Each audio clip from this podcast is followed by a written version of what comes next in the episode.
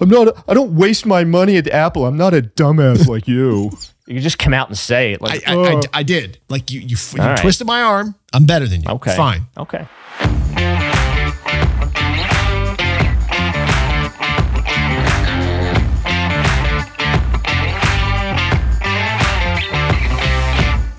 And welcome back to another episode of the Refactored Podcast, where it is our goal here, stated, to suck just a little bit less every single day. My name is Chris Tonkinson, And my name is Frank Koehl. and this is episode number 103, recorded April 28th, 2023. How you doing, man? I'm good. I have to adjust your, your camera setup. I have to I have to make sure I'm positioned now properly for for camera For all, those, usage. for all those all those video So now, listeners yeah. out So there. now I have to. Yeah, it's great. So I have something else to think about. I have to think about all of the stuff in the background now. I have to think about my camera, my my microphone position to the Mhm. mouth because I don't want to you know get right up on it and you know breathe into the thing. So I have to be Yep. careful with that. But uh, we'll figure it out. It's, it's, We'll it's- get there. It's, it's all it's all good. And uh, you know we were we were messing with video before the show, and hopefully when we go to play video later today, it won't total like it, it won't totally suck, but it probably will, and then we'll learn, faces. and then it'll probably suck just Yeah. a little bit less when we try it next week. That is literally the only goal. Literally is the just goal. to suck less. I was my almost- bar is real low. I was almost of the opinion that was I, I almost when we were doing that configuration, but I was like, you know what? Screw it. We'll just wait out until next week. And then I thought, no, screw that. Screw your screwing. Let's just try it. And no, I, one of my favorite quotes is from uh, General General Patton, uh, and he is he is alleged to have said that a good plan executed violently now is better than a perfect plan next week. it's very true. I, I kind of really like it. I don't know. I don't know about you. And I, I don't know whether this is, so I, I usually report from the brink of sanity and I've, I'm, I'm semi lucid this week, right? I don't know whether just the, the travails of being in, in the technology industry, in middle management, both of those at the same time, whether I am just starting to lose my grip or if I am starting, because my, my default personality is like, you know, I'm an optimist. And Mhm. so I think that's it'll probably turn out fine. It's not that big a deal, guys. Let's just, you know, let's let's take a deep breath. Let's, you know, whatever. If somebody doesn't do something right, I am patient and I, I know this of myself sometimes to a fault. I'm I'm I'm at times a little too patient. I will with corroborate this fact. Yes. Yeah. Um, and and and that's just my that's my temperament. Somebody like you, you're the exact opposite, right? And so I don't know whether like like is is are my life experiences, are my work experiences, am I finally starting to learn, and that's causing me to be a healthy level of impatient for BS, or is is my core personality unchanged and I'm just starting to break down? Like I'm I'm borderline. Like I was talking to my wife the other day. We were at the store and and the kids, or no, we weren't at the store. We're walking around the neighborhood. All right, we got we got the three kids. They are seven, six, and two. And we've got this four month old puppy. We're trolling around the neighborhood, and one's screaming, the other's crying, the other's chewing on some bark, and it's not the dog. And it, like the whole thing, I was, we were going nuts. And this one won't listen, and that one won't stop crying. And it's, and I was like, hun, you know what? I really, I'm starting to see the appeal of the midlife crisis. Like, I can, I can understand. I can understand how this cuts. Like I'm, I'm, I'm digging it. You know, like I'm, I'm vibing with it. You're vibing with a midlife crisis. I, I don't Like I get it. Yeah, yeah. Uh, well, first of all, I would like to know what you construe as the exact opposite of what you said. It makes it sound like I'm just a a hot-headed shoot first and ask no questions later. You know, Duke Nukem. You know, you know, kill things and chew bubble gum, and I'm all out of gum.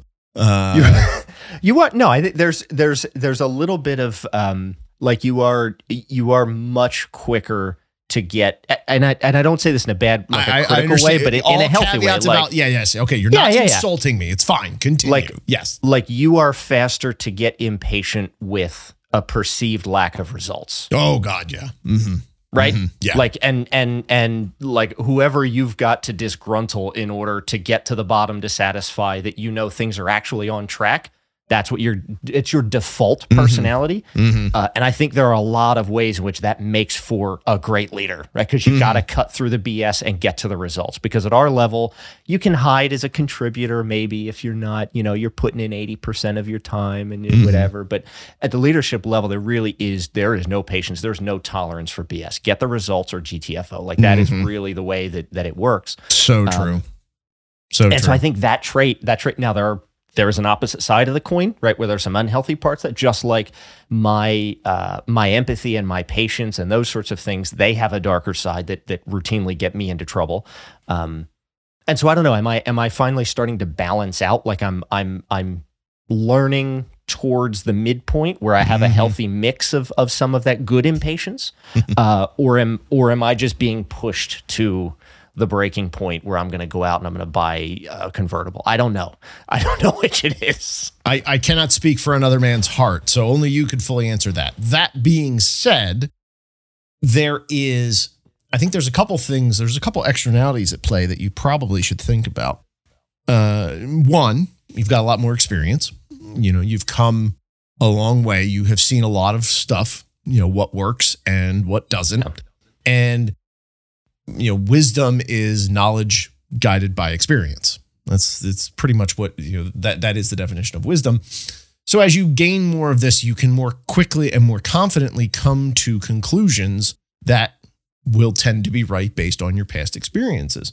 And so if you see You're enough more, it's it's easier for you to identify what is signal and what is noise. And- Exactly. And, so if you've gotten pretty good, if if you if your BS meter has had a lot of practice, well, you know, it's like a muscle. It's going to be pretty strong. You're going to get pretty good at detecting the BS. So I think experience is going to play into that a little bit. The other part of it uh, is going to be your advancement to positions of authority and responsibility inside the organization. So you're right. I have always been very quick to this is this is not right and it needs to be fixed. The biggest the bane of my professional existence has been the fact that I've had to work my way up in in an organization in in experience to reach a point where I can say this is crap and we need to fix it and This something it. actually gets done about Yeah. it because I said something for the you know for the first number number of years and even up till today there's still a threshold. There's always a cutoff point where Mhm. you know oh stay in your lane. Everybody you know you you, you can yeah. everyone has that. There there is that upward limit for everybody. Um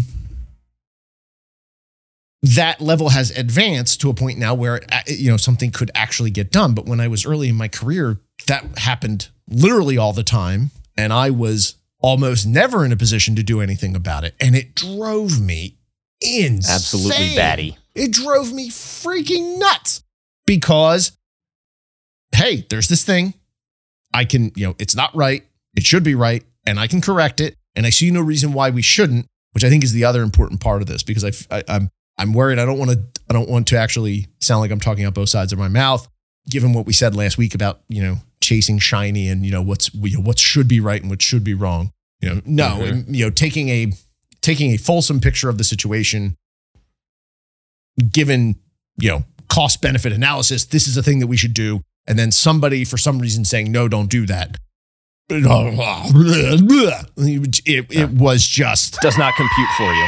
oh my gosh it was just uh, nuts Yeah. um, so i'm in a position now where i can do something about it and so for you you are you you've got a better bs meter and you're in a position to uh to do something about it which is going to make you more uh readily willing to flex that muscle. So like you've got Yeah. the muscle and you see an opportunity to use it and you're going to use it. I think there's i think there's value in that. You could also be losing it. There's probably some of that in there too. How many kids are you up to now? Like seven? Yeah. Like sure yeah you know yeah that's, not? there's, there's probably a mental there's probably a mental break at some point in there too that might be in the mix that's, i don't know that's exhausting. It's Mhm. exhausting.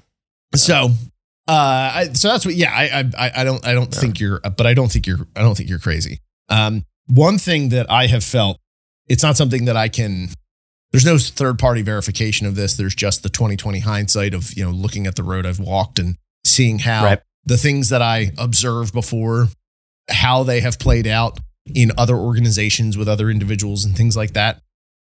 I've got a pretty good track record of detecting when, you know, things were going right or things were going not so right, things that should be done versus things that shouldn't be done, and then the Mhm. outcomes of, you know, positive or negative of of doing or not doing those things. I'm pretty confident in my BS meter because, like, I've, I've seen the proof of it enough times now. When I think that's like I don't I don't know if it's I don't know if it's a BS meter thing because I think I think both of us have pretty finely attuned BS meters. I think it's what you do with the information. What is your default assumption? Right? There's some there's some nonsense afoot. Do you Mhm. assume that things are going okay? Do you assume that things are probably okay? Maybe I should check on this, or do you assume that things are going off the rails and I just want to make sure? Right? Like I Mhm. think that's what because I think it's I think it's not I think most people when they sit back and think about it actually have a pretty good BS meter. Now they may not be Yeah. able to like because that's different from being able to tell when somebody's lying to your face. That's not BS meter.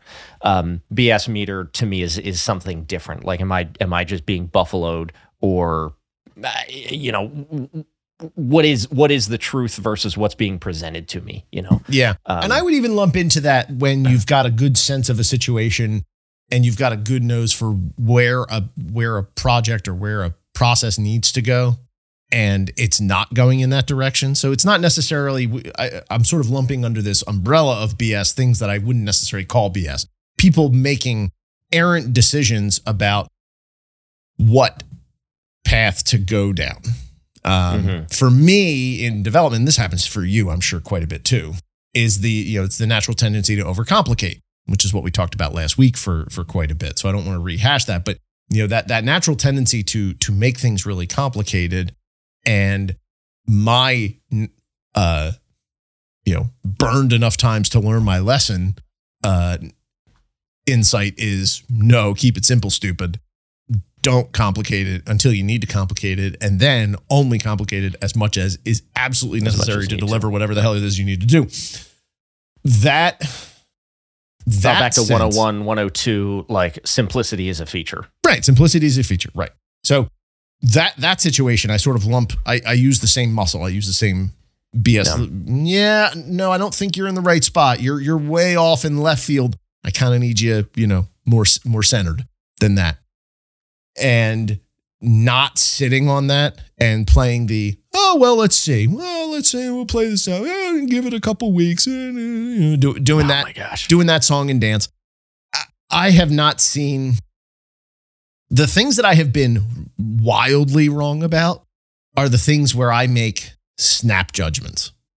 I, I, I come to a I come to a strong opinion too quickly with not Mhm. enough information.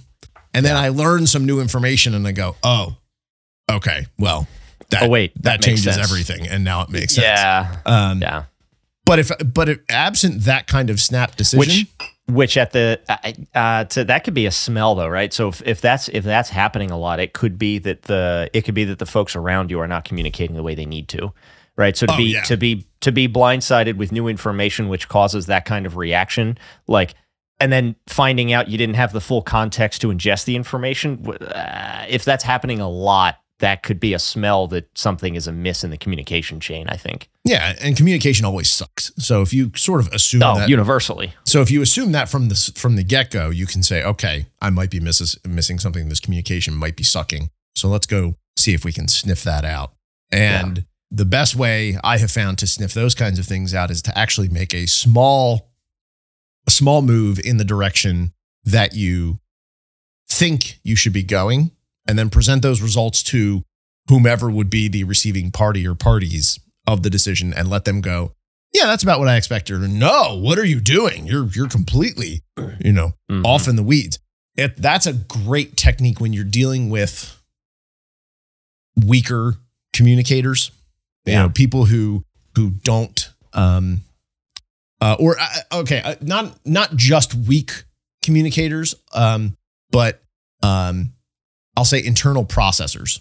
Uh, you know, there are um, you know d- different different people process information and come to decisions in different ways. Some people like to do it externally.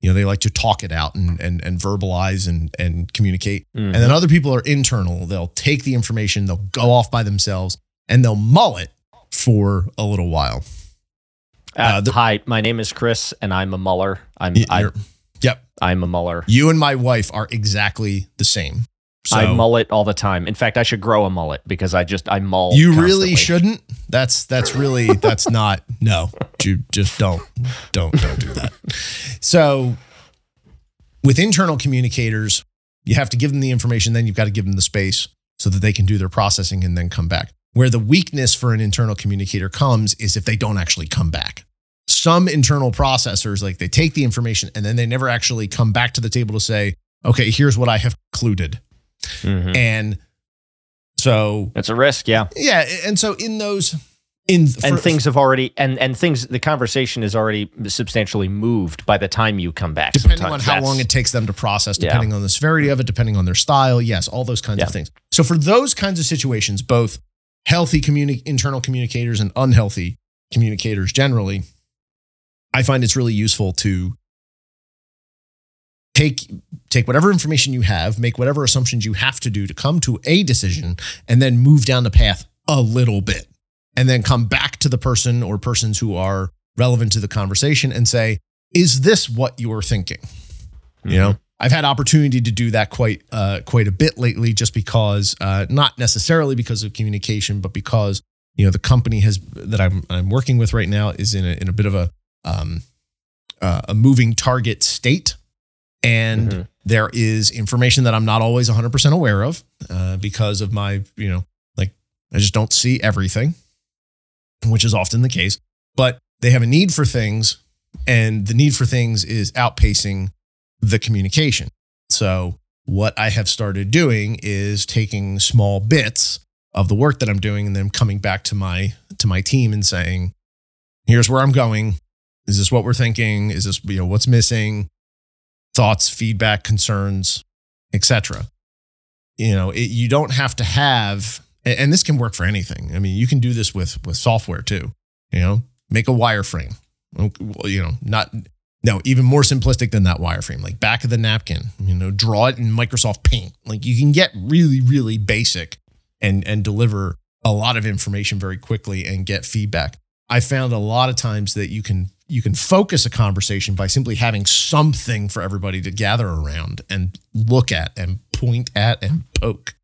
And it doesn't matter its rightness or its wrongness. It's just the fact that it's there and it facilitates the conversation if somebody has something to glom onto. Um, we are way far afield of you being a uh, of you having a, a, a midlife crisis, though. we yeah we may be closer than you think. Just, I don't uh, know. We- it's yet to be determined. I think there. Uh, it's crazy. It's uh, you know it's it's interesting though. You see you see how you're th- and it's I, oftentimes I find you need you need somebody else you trust to be able to call those things out, or you may not ever realize it. Mhm. Right, like the like the path to insanity or greatness. Uh, I don't, it's not it's not quick. I guess this is my point. It's it's not instant. It takes time, and this Mhm. change can be slow, gradual, like sustained change. Sustainable change is almost by definition so gradual that you're in it every day. You don't necessarily feel it. Um, and so then I have people come to me that that know me well and say, "Oh, wow, you're you're getting awfully impatient. That's not like you." Or or you know, n- not in a bad way. Not like, "Hey, you're you're being a jerk," but like No, I say I- like I'm noticing something in in your approach here that's that's different. Um, I don't know. It's uh, is is different. I I I like to think it's a. I like to think it's a good sign, you know, that I am that I am actually growing a little bit and getting more towards uh, well adjusted. Um, but you know, I yeah, can't. I, can't I mean, once you, I mean, case. once you see a thing and you know it to be the case, why? I mean, why wouldn't you? Why wouldn't you act? We have a you know, socially, we, we you know we've we've moved in a direction of of you know backpedaling uh, and and holding off a lot of times for you know the wrong reasons. You know, we're worried about hurting feelings and things like that. And I'm not saying don't respect people, but you also you know you can't hold everything up on the possibility that somebody might have you know might Well, in our might case- get upset about something. I mean, in our case, is- you you got a business to run, and Right, and yeah. the the needs of the needs of running the business you know they they often do conflict with people's feelings and that's not to say that you disregard the feelings it's not to say that you don't care about them because as a leader you, you really wind it you, you really do um, but part of the social contract here and maybe legal contract is like we are here to do a job and i need you to be doing your best version of that job Mm-hmm. yeah. and so to And if you're not, you're what's the doing that- problem, and what can I do to help you? That's that's Right, really what right. To the extent that you're doing it, then we can focus on having fun and and all of that sort of stuff. And and but to the extent that you're not, like, we need to fix that one way or the other. You know. Yeah, yeah, exactly. So you you you know just I think moving is the like don't don't just don't just sit on it. And and so maybe that's what you're doing is you're just getting more inclined to to action because you know that that that gap between here and there, you know, if you wait X, you know, oh, I'll give it a little bit of time. That little bit of time, I I, I don't think that has ever changed anything for me. You know, "Ah, I'm gonna give it a little. You know, I'm gonna give it give it another day. I'll give it another quarter. Yeah, no, I don't. I don't. I don't think that that really. I don't think that that really changes anything. And so one of the one of the other leaders in my organization, he's he's got a line he always goes to, and it's just my favorite. He says, uh, "You know, yeah, we're just we're we're one week away from being one week away." And I just it encapsulates the the mm-hmm. it, it encapsulates the the necessity for urgency. And it's so pithy little. I, I love it. I yeah, love it's almost. line. I mean, it's that's very much in line with with the meetings for meetings kind Oh of my God, mentality. I hate it. I I, it. I, I think I think a lot of the people who who incline to lots of meetings also incline to a lot of waiting. And see the Let's see. Let's collab. Well, let's consult. Let's let's no. Yeah. do it. Get And see- something done now. Right. That's where I go back to the Patton quote. Like, do something now. We'll make it better next week. Just do something. So then it becomes- it to death. Yeah, so then it becomes more a more interesting exercise of uh, get you know shifting this a little bit into effective management and and team uplifting. Okay, this other person is delaying somehow. Why? What's actually driving that? That becomes a much more interesting Mhm. line of thought because is that person Dory, you just you cause delays. You're a delay fish. that's, that's my new that's my new name for these. Just Dories. okay, they're dories, they're delay fish. That's that's that's good. So when you're dealing with a dory, why why is that? What's causing the delay? There Yeah. are there are perfectly val I won't say valid, but things I the road to hell is paved with good intentions. And Right. so off, more often than not i think you find good intentions behind it. You're going to find examples where it's delay because they're incompetent or lazy or both. That will happen. And so as a leader you need to be able to back to the bs meter you need to be like attuned to that. Like you need to mm-hmm. be keyed into it. I think most times it's because they didn't understand the assignment well enough. They don't, you didn't give them, and I'm just going to throw all of this back right at us. We did not provide clear enough direction. We did not provide clear enough success criteria. We did not explain the Yeah. context well enough. We did not tell them, like, we did not effectively take what is in our brain and get it into their brain. And so Mhm. now they're confused. There's gray area. And so it's causing them hesitation and it's causing them to say, well, tread carefully. I don't know. I don't know where my boundaries are here. I don't know what I'm supposed to be doing or, or what I'll get in trouble for. And so that is, in a lot of, when it's not just laziness and incompetence, I think a lot of it is like, hey, as a leader, maybe need to look in the mirror and figure out how you could have expressed this better so that you addressed whatever the hesitancy is. Yeah. Oh, for sure. I, I, I there's there's certainly always when something breaks that is in your orbit, whether it's above, below, or beside you in terms of hierarchy, it's always really useful to sit down and think, okay, you know, what was my contribution into this effort, good or bad? What you know, what could I do better next time to prevent this situation from happening? Uh, that has that kind of self reflection will make you just way more effective and efficient. That's the kind Yeah. of stuff that leads you to becoming that dotted line go to person in the organization Yeah. That people Yep. come to when they've got a problem, a question, and There's, things there's like the that. official org chart, and then there's how things Then actually there's the work. there's the there's the official org chart and there's the shadow org chart. Both exist, both are valid. One backstops the other.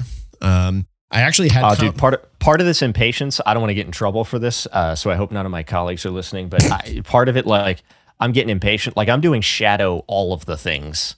Like Mm. there's there's shadow HR, there's shadow IT, there's shadow. I'm just I'm like I'm like the shadow master Mm. now. Like I that's me. I, like I, there you go. There he is. There he is. Hmm. Shadow like that guy from what was that from? Uh, not Ragnarok. Uh, the newer the newer Thor movie. Uh, Uh, I thought it was. Go Gor- it- Goruk. What was his name? I, I don't. I don't remember his name. Christian Bale. I know. Like I, the yes, I know the Master. actor, and yes, I remember the character. He was actually he was a very good villain. I just can't remember the the, the villain's name, the comic book name. Anyway, Anyway, so I was looking. I was looking. Uh, uh, in the vein of a a well oiled, well greased segue. Uh, Well, think- before think you we- do- are we done there? hold on. Before you do, I want to back up a second because you were talking about the shadow IT and the shadow stuff. Uh, I, it's interesting that we went there because I actually had opportunity to think about this recently because uh, my organization is pursuing a matrix org arrangement where everything exists in the in the matrix and then bubbles up to you know the one or two people at Mhm. the very top but then everything underneath of it is just sort of parallel and Okay, so there's there's like an organizational effort to like expressly lean into the matrix, Matrix. concept. yes it's an Okay. express i am i've seen it before i i am dubious you know if i'm I've being seen honest versions of it, but I've never been in an environment where like that was an expressly Yeah. like that was an express initiative. Yeah. And it's it's an it's a good it's a good faith effort to try and capture how the organization works day to day. But Mhm. as we just said, that's how an organization works day to day, whether you officially express it or not. Um, And what behavior are you incentivizing by so making it formal? Right. Well, I mean, and so it actually does lead to a good question. Okay, so if this is how it works anyway, why not just formalize it this way? Okay, valid question. The counter to that is what happens when there's a problem? Yeah. Where do you go when there's a problem? And that's where I fall back on traditional hierarchy. And so the way that I, and I just gave this feedback uh, recently. So um, the way that I think about it is that the traditional org chart is the definition. That is the map. That's how you set it up. Everybody reports to somebody, and that's a reverse tree that eventually ends up at the CEO, who is ultimately responsible for everything. That's how it works. Matrixed, shadow word, dotted lines, however you want to think about it. That's how work gets done day to day. That that is and, and if you're a smart organization, that's what you encourage. You don't encourage Alice to talk to Alice's manager, to talk to Bob's manager, to then tell Bob to work with Alice. That's a ridiculous loop that you just don't need. Just have Alice talk to Bob. End of story. Just get it done. Just just just go just, Just go, go, do it. freaking do it. And give that person the authority and the autonomy as a, as a fully functional adult human to go and do what they need to do and get the hell out of the way. Oh, but I can't trust. And then fire them. then fire them. Yeah. So again, this is a lot of stuff that we've covered before. Um, with the wi- so so hierarchy is the sort of the the default uh, is the is the backstop. So the way that I think about it is the the the matrix, the dotted lines. That's your that's your SOP. That's just what you do day to day. The org chart, hierarchical org chart, is your backstop. That is your that's your backing contract.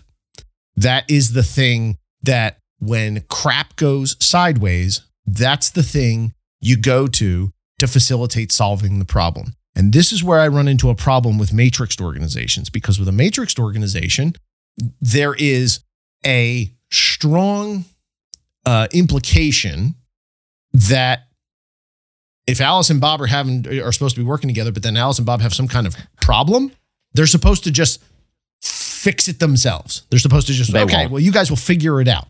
And I. I do like figure it out, but it eventually reaches reaches impasse. You need somebody to come in and be the tiebreaker, and so you need that needs to have somewhere to go. It has to have a release valve. It has to have a vent going up to somebody who is in a position to make a decision that Bob and Alice will have to listen to.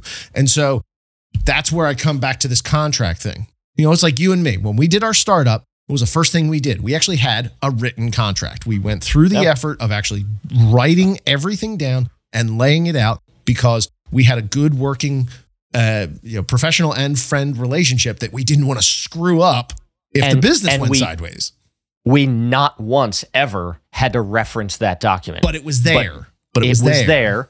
We Mhm. both knew that so that we could preserve our personal relationship. If something happened in the professional relationship, we needed to pre adjudicate all of the rules and decide those things up front so that we could maintain separation between the two. And I would even argue, and I think we may have talked about this, I don't know, like a hajillion years ago on the show, but like when you enter a, a, a vendor, uh, like a vendor relationship, right? Uh, you like the, the the better you are at contracting, the better you are at setting the ground rules with your vendors and your suppliers and your clients, mm-hmm. the less I would contend. I don't have data on this, but I would contend the better you are at that process and the cleaner you run that and the and the more specific and useful that language is, the less likely it is you are going to need it because not because the contract makes the contract worthless, but because the same time and attention, the same focus that leads to using those contracts and doing them well, uh, it belies an underlying intent and a way of behaving with others that will also produce better relationships that don't have to fall back on contract terms because something went pear shaped. Right. That would you- be my that would be my suspicion. Yeah, you've got you've got a foundation that you have both worked to lay, and you both know that it's there, and so it frees you to actually just go about your your day to day work. It's the same. So I Yeah. see uh, org charts. It's the exact same concept. It's just a different form. You you have this. This is the tree of shit flowing uphill. Okay, when something gets stuck, Okay, you and I, we're doing our work. Whatever we need to do, we get it done. If there, if we reach some kind of an impasse, go to the org manager. Here's what's going on. What do you want to do? All right, let me talk to the other manager. You know, let me- so- Because you- management is there to support the contributors. that's what it's And I- supposed to do. It is Right. not the way it's not the way my company does it, and it's I have seen So- I think one in the real world, uh, like a wild company has appeared that actually do it this way. The next org chart that I distribute, because we'll have a couple of people joining the team here, that's great. The next the next copy of the org chart I I uh, that I distribute to the team, it will actually be a tree and not Yeah. a pyramid. But because I want it's not it's and it's not some like ge- I but I guess it technically is a gesture, but it's like no, I want to make everybody very very clear here that I am here to support you to success. That is my purpose as a Oh, you're going right? to make My- it like an inverted pyramid? Is that what you're? Is that what you're suggesting? Yeah, like like a tree where it's bigger at to- at the top, right? Where Oh, the okay. contributors are at the top, Okay. and then the managers are under them supporting them, and then I'm under the managers supporting them. Like it's it's more I, like I said, it is it is technically a gesture, but I, I want it to be more than I want it to be like, no, this is the way we actually see the world. You guys are doing the work. You guys are on the front lines. You're doing this stuff day to day. You're making everything work. We are here to make you successful, and so I don't like this. Um, you know, and you see it every day. Like I don't, I don't want this thing like, oh well, you know, the the you know the you know the chief vice, you know, whatever is up there doing this. It's like, no, I'm not. It's it's not that kind of a dynamic, right? It's not. I don't take myself seriously. So how could you, right? Why? So why would I be at the top? like, I- you know, I, I, I it's I, I see I see what you're going for. Uh, certainly a nice gesture. I, it's not it, it's not necessary. It's it, I mean you know this. It's it's it's in action. You know it is really Yeah. like, you know it, this plays out this plays out in action, and it has to be a, a concerted effort. Now on the plus side, you actually just you know interestingly you talk about putting out your chart for your team.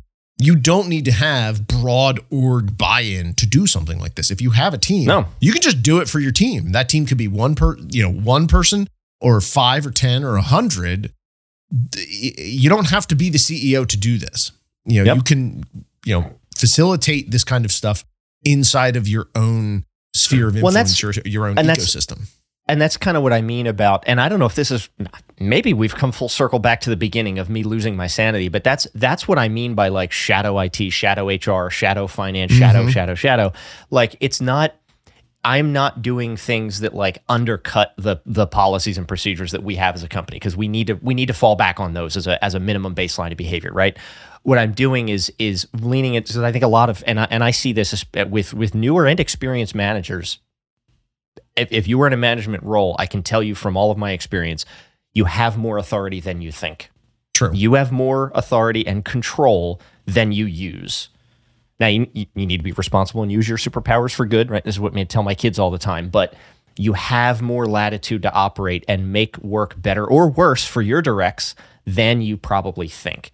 And so these things, um, you know, like, oh, hey, do we ha- do we have to go mother may I to five different departments to do some nominal thing for a teammate? Well, no, we don't have to do that. We can just do it, right? We are in charge here. We're running this segment of the business. We're going to go and make this happen. We need a new system. We're going to approve the rollout of that new system because it makes sense for us. Now, at the organizational level, right, we at the leadership level, we are trusting one another to keep an eye on those independent decisions being made to make sure there's some kind of orchestration between them, right? So that we don't have nine different teams all implementing a new ERP system at the same Right, time because right. they think that their need is unique, right? So there does have to be that collaboration, um, and that's at, at all levels.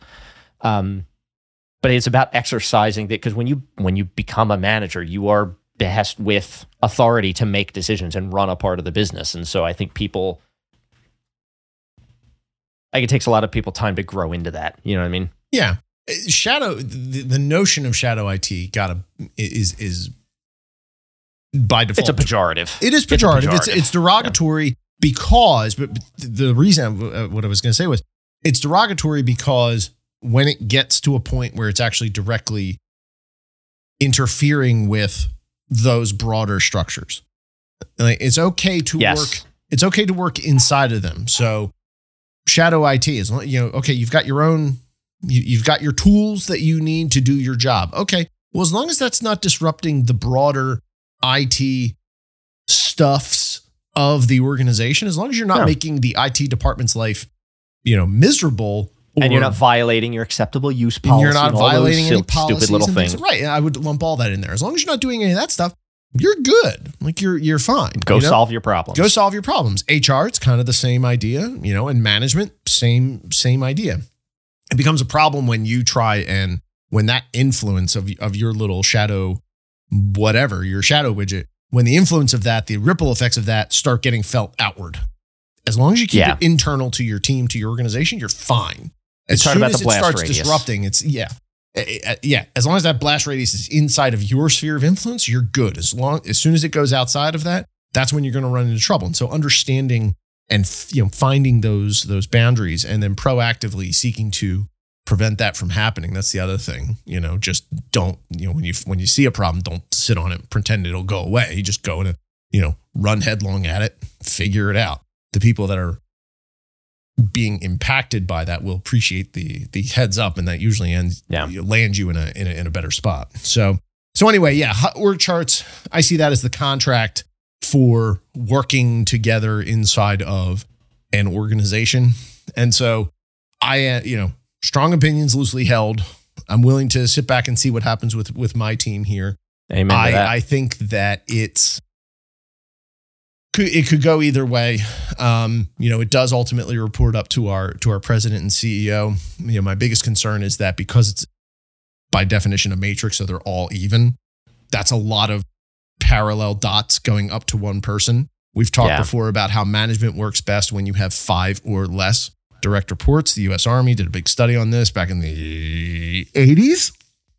Crap, I need to go find it. Um, and they came to the conclusion that any officer leading anything, five or less direct reports, is totally manageable. As soon as you go over five, things start getting a little cattywampus yeah. and that's what you want. That's what you want to avoid. And so in this case, there's like nine. There would be nine direct Hmm. reports, which is quite a bit. I mean, it's it's a lot. In addition Yeah. to your own, in addition to your own responsibilities, I, I mean, managing the managing the people under you becomes the full time job. You can't really have other responsibilities, and, And that's does- usually not and- reasonable. Managing contributors is different than managing managers. True. It's, it's a different level of involvement and, and commitment. it's usually a heavier level of involvement. And so I would actually say, con, you know, the the natural implication would be, well, well, these are managers and they're supposed to be self sufficient, and you're just going to s- sort of oversee them. You'll actually have less involvement. Well, no, it's actually more because the problems that they're dealing with, their the the potential problem set that they're dealing with is by definition a lot wider. So the chances of you and and a manager having something to talk about much higher than you and an individual contributor having Yeah. something to talk about. So you actually, I, I would say you want it even less which is why as you get higher and higher in the organization, you have, you know, it's a small cadre that reports to the president and it breaks down our CEO or whatever your structure Mhm. is. And then it breaks down, you know, more widely as you go further down in the organization. You know, there, there's Yeah. good reason for that. It's not just simply the old boys club. I mean, I, I know we like to vilify organizations and, and all that in, in, in pop culture today, but no, I mean, like there's a reason a lot of this stuff exists. You know, there's there's sound Mhm. logic behind it, and it's not that people are evil. You know, we've been doing a lot of this stuff for a long time. Like there's a reason, you know, there's a reason that we settle on these things. It just well, I mean, the old man in me's got to say like this is this is why uh, this is why public education is horribly broken. Because one of the things kids don't don't leave with. Oh, I, I know. I just went off on a whole thing here. You, I mean, Uh, my God, I, I need to give you. I should give you like two of these for that. I think it's. I think it's. that, but that's okay. Go ahead.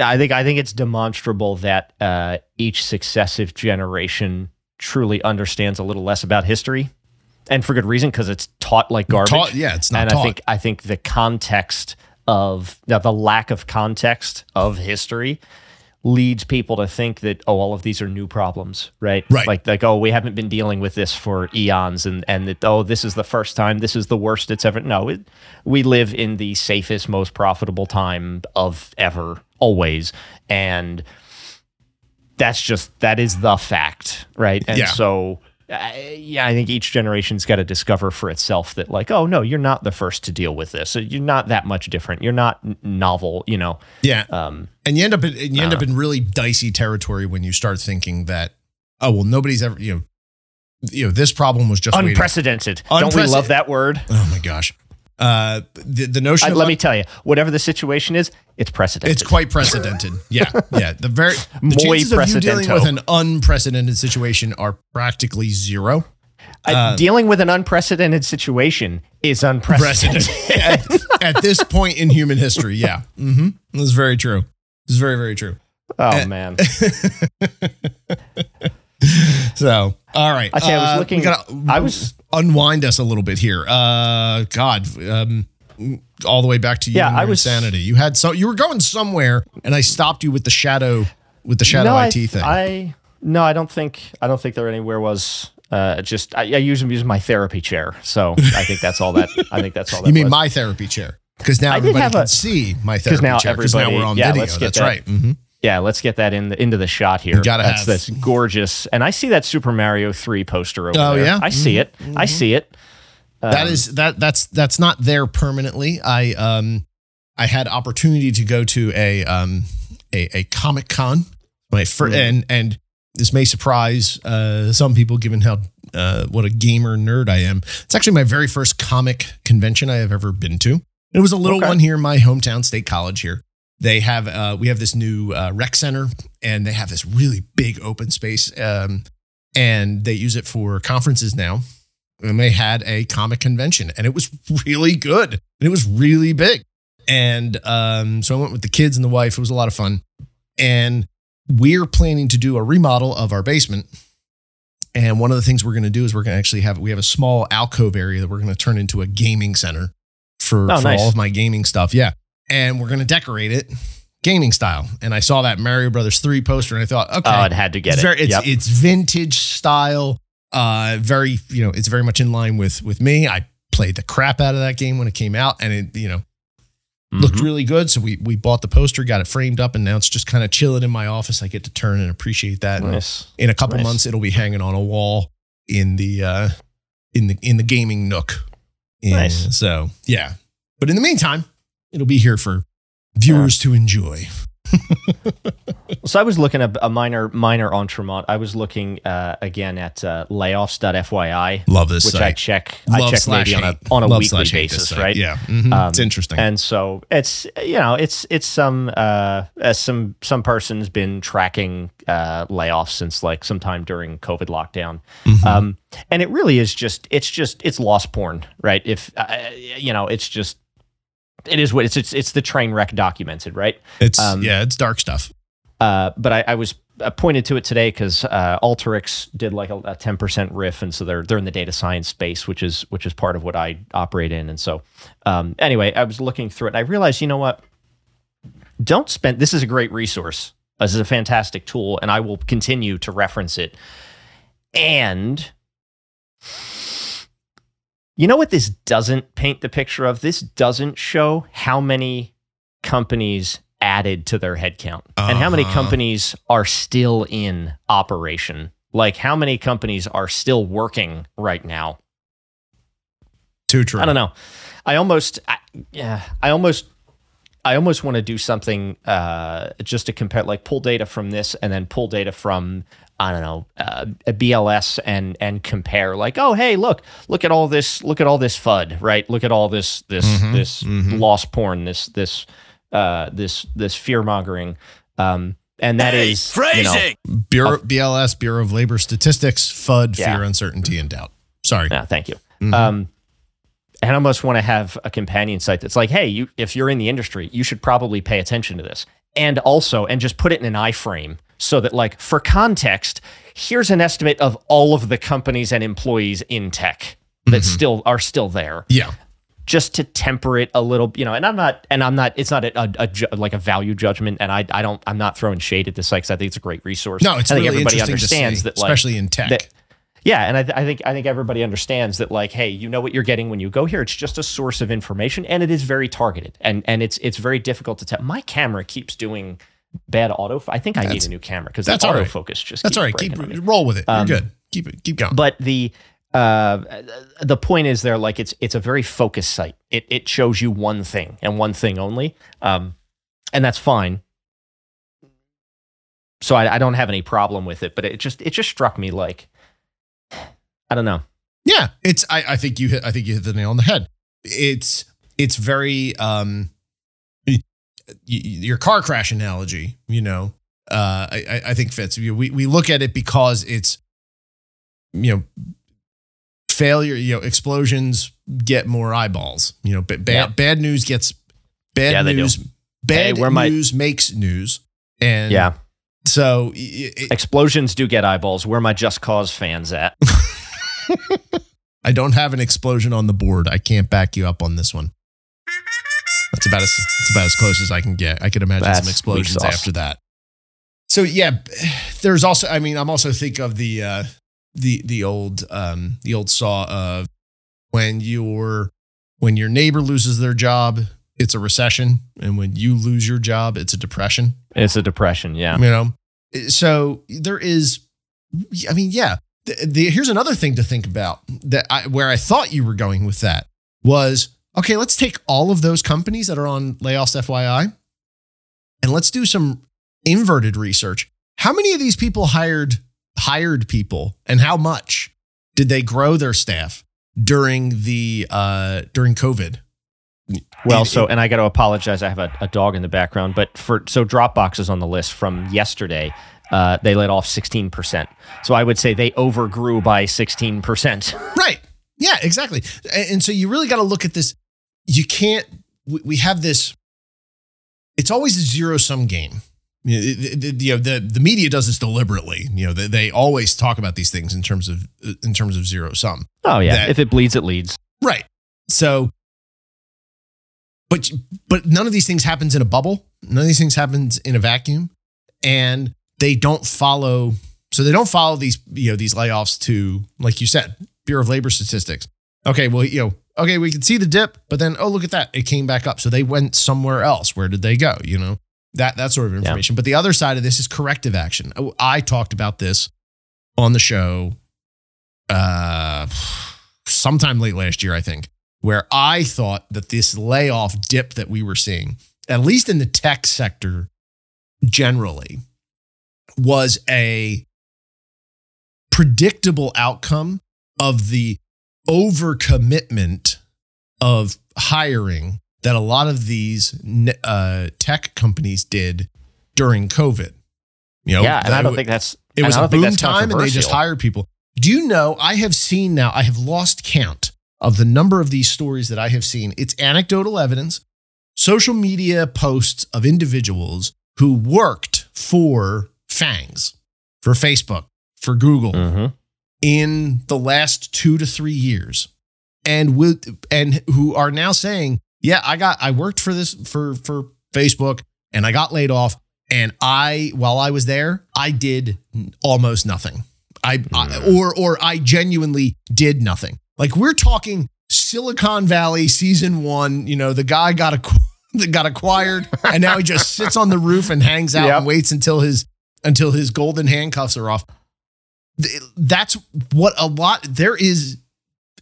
Again, it's it's it's hearsay. There's it's not evidentiary based. It's people saying it. So you know, take it with that grain of salt. But enough people are saying it that I, I'm inclined to believe it's true. Now, the question is why? Why would they do this? My first thought is, well, if I hire these people, then somebody else doesn't, and so it's a way to keep comp- to keep talent uh, out of the market, which bolsters your position for a company that's working at a macroeconomic level, like a Facebook or a Google or an Mhm. Apple.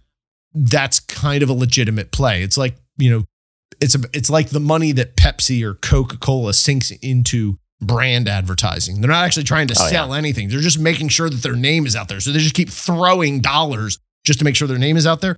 It's the same idea here. They're throwing dollars at talent just to make sure that their com- that their competitors Oh, yeah. can't get that talent. I think that's probably part of it. And the other part of it is going back to COVID. I think it was boom times and they're like, oh yeah, we we this is gonna be we we got this. I don't know. Let's, let's just hire Well, because people. they We'll thought figure they it out had later. they they thought they had the Konami code for the Fed's infinite money glitch, and so it turns out that like that. hello, interest rates were bound to go back up, and here we are. shocker of shockers, right? Now, I mean, economy is a much bigger machine than that, and I think we're seeing a lot more broader uh, economic influence. I mean, the market is just yeah, tanking. but it's been it's been clear for a while though. These Silicon Valley companies, they're they're just banks, right? They, they do are all banks. I'm and- not, I'm and not following fact- you. What are you, what are fact- you getting at here? In that in that uh, in that the macro environment means a lot more to their business than technological advancement does at that scale at this point in the development of the industry and at the scale of a FAANG the monetary and fiscal environment has a greater impact on how they operate than llms or a new react framework Oh, right? It's, sure. I mean, just- it's a bigger input to the business because because these companies, by the way, if you look at the earnings reports, they have forty-seven cajillion dollars cash on hand.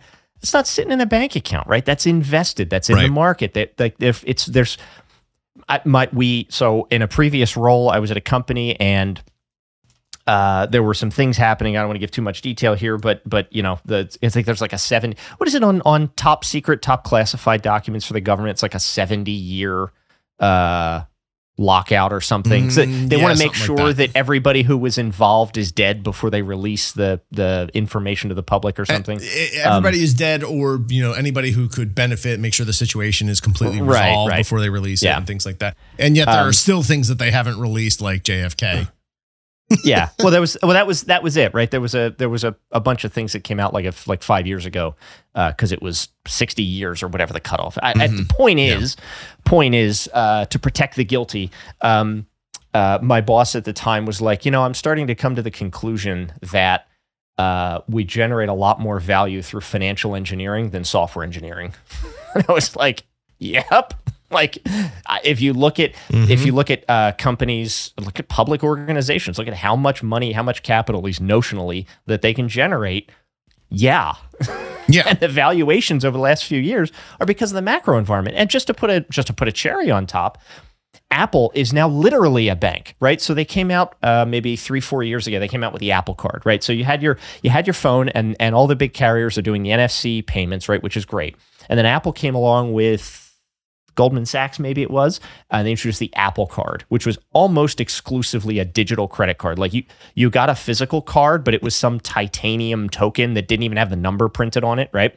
Um, and so now you have a credit card that's you know, through Goldman Sachs, but but through Apple, and it's in your Apple Wallet, and blah blah blah. Mhm. Uh, and then they had Apple Cash, right? So now you can keep you know liquid cash in your Apple Pay account. Uh, and so you had two ways to transact, and now they're literally offering like a savings. There was a I, I, This I sounds have like found the story. I didn't know we were going to go here with the with the with the show, but like last week they they announced that they're they're actually going to have like a savings account program or so. These companies are banks, is my point, and the macro really really matters to them.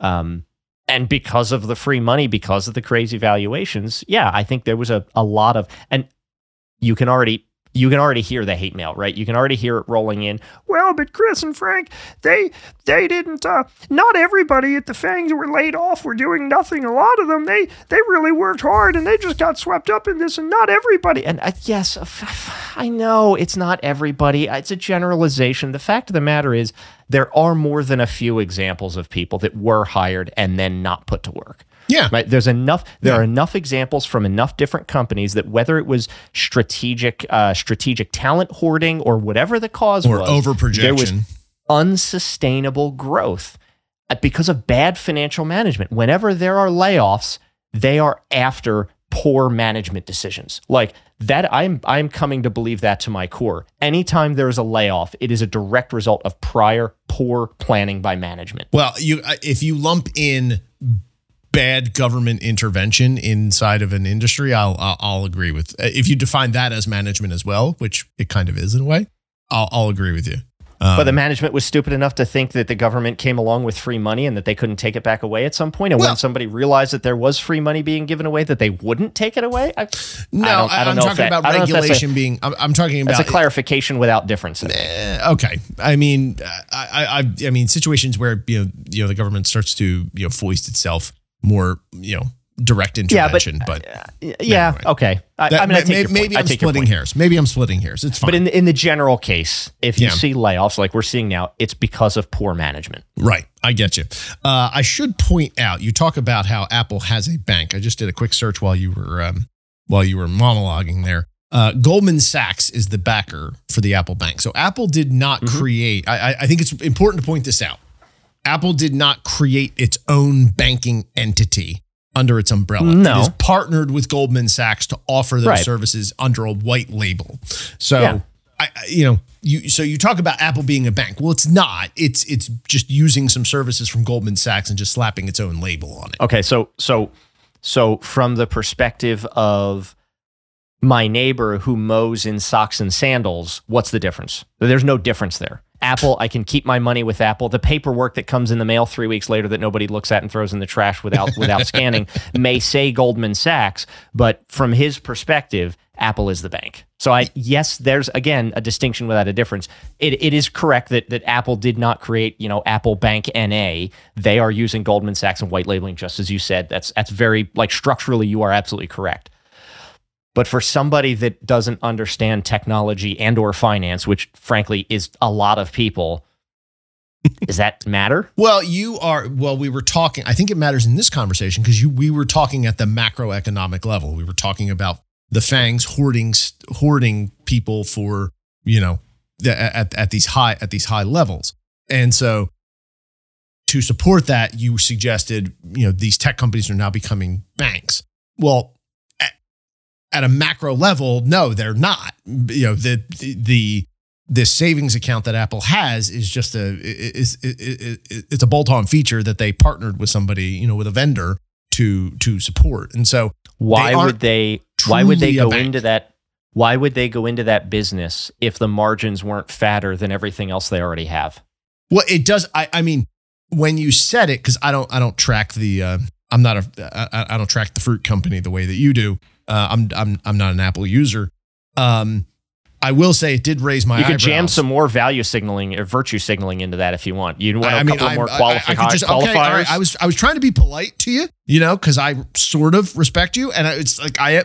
I mean, I am better than you, so that's. I mean, you you made me say it. Okay, that's like you made me say it. It's it's your fault. Okay, so I'm you not, only have I don't yourself to waste my money at Apple. I'm not a dumbass like you. you could just come out and say it. Like, I, I, Uh. I did. Like you you, you All right. twisted my arm. I'm better than you. Okay. fine. Okay. Moving on. let's just let's just be straight. That's all. Look, these conversations. honesty, all I ask, That is I got to look at your face. I got to hear your voice for an hour, or week, two, if you take in editing. Yeah. I, I, let's be honest. Let's be straight with each other at least. Right. Yeah. I mean, that's fa- that's a fair point. I will say it did raise eyebrows when you told me that Apple had a credit card as a service that felt very that that did feel weird, and it does make me to I, I, th- in support of what you're suggesting. It does make me wonder. Okay, what are they like? What's going on here? Like, what do they get out of this? Um, and you know, because because I can see on the one hand the um, you know, the like paying with Apple Pay and with Google Pay. It's a direct integration. It's a function of the phone. It's a function of the device. Okay, makes sense. Like I, I like I, I see. I can connect those two dots. I, I see where this ends up under your umbrella. The savings account, eh, like okay, yeah, like I, it attaches to Apple Pay, but it still feels like a little bit of a bridge too far from. I I I- don't need the person who makes my phone to have my to have all my money. I, I, I that that one I don't connect. So Well, yeah, who said it was a you're good idea? No, no, I know you didn't. so, you know, so why they're getting into it? I, I, I mean, you you said you know it's got fatter margins than anything. Well, yeah, but they're not going to turn around and become like if they were, if they were going to turn around and become a true bank, they wouldn't have partnered with Goldman Sachs. They would have genuine, genuinely made their own banking. Um, you're getting hung up on the. I think you're getting for- hung up on the specifics of who's actually holding the money in which account. The point is the financial engineering afoot and the the shell game of moving one dollar into three different places until you pull up the shell. Right. That's what creates the value, right? Like not. That's that's my overall point is the financialization of the technology industry. Gotcha. Boy, that this one was just uh segues on top of That was like a whole thing. you know, background for everyone else here. We we came into the show. I didn't have really any talking points planned, and Chris had some random thing about you know a midlife crisis. That's how we started the show. Just a little insider baseball. Every none of that. we, we do this by the seat of our pants, folks. You want to you want to talk about simplistic planning and and you know minimum viable product. Oh, okay. I'm going to go into this one and talk about how I'm uh, looking at There's- buying a Lamborghini. Okay, and I'm going to come into this with nothing. Let's see how this goes. There's nothing more simplistic than my planning for this show. I'll tell you, promise you that much. Well, we did cover a lot of segues, a lot of sidebars. We'd love to hear your thoughts. If you have any of them on any of the things we talked about, feel free to reach out to us. Feedback at refactored.work. I made mention of a whole bunch of different things that we've talked about in a whole bunch of previous episodes. If you want to check any of that stuff out, you can go to our website, refactored.work. We have show notes, we've got back episodes. You can go and search and find any of these topics if you want to check them out. Uh, if you want to hear more from Chris, you can check him out at tonkinson.com. And if you want to check me out, my stuff is at hotkoehls, K O E H L S dot com. And this has been episode 103. I love, I love the triple digit. It feels so good. 103 of the Refactor podcast recorded on April 28th, 2023. Always a pleasure, Chris. Thanks, Frank.